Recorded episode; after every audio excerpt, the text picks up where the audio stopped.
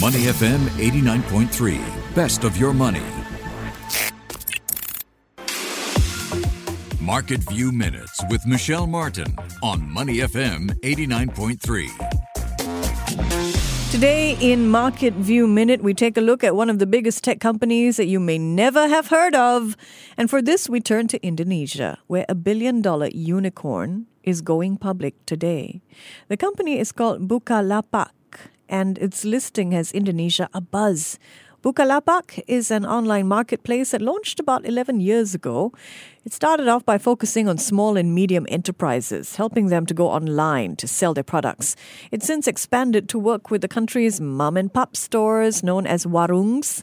It helps the warung procure goods and sell products online, including phone credits and data. Bukalapak's listing today is four times oversubscribed. It's the largest IPO ever on the Indonesian Stock Exchange. The listing is so big that it could boost the Indonesian exchange's market cap by as much as 10%. Despite the size and interest in the listing, if you take a closer look at Bukalapak's books, it has yet to turn a profit.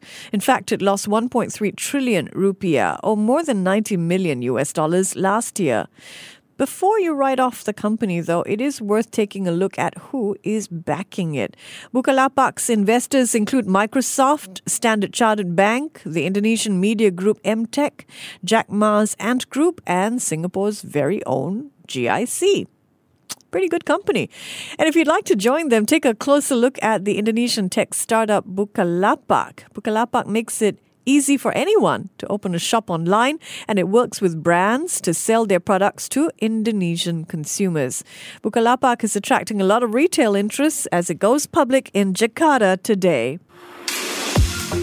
Market View Minutes with Michelle Martin on Money FM 89.3.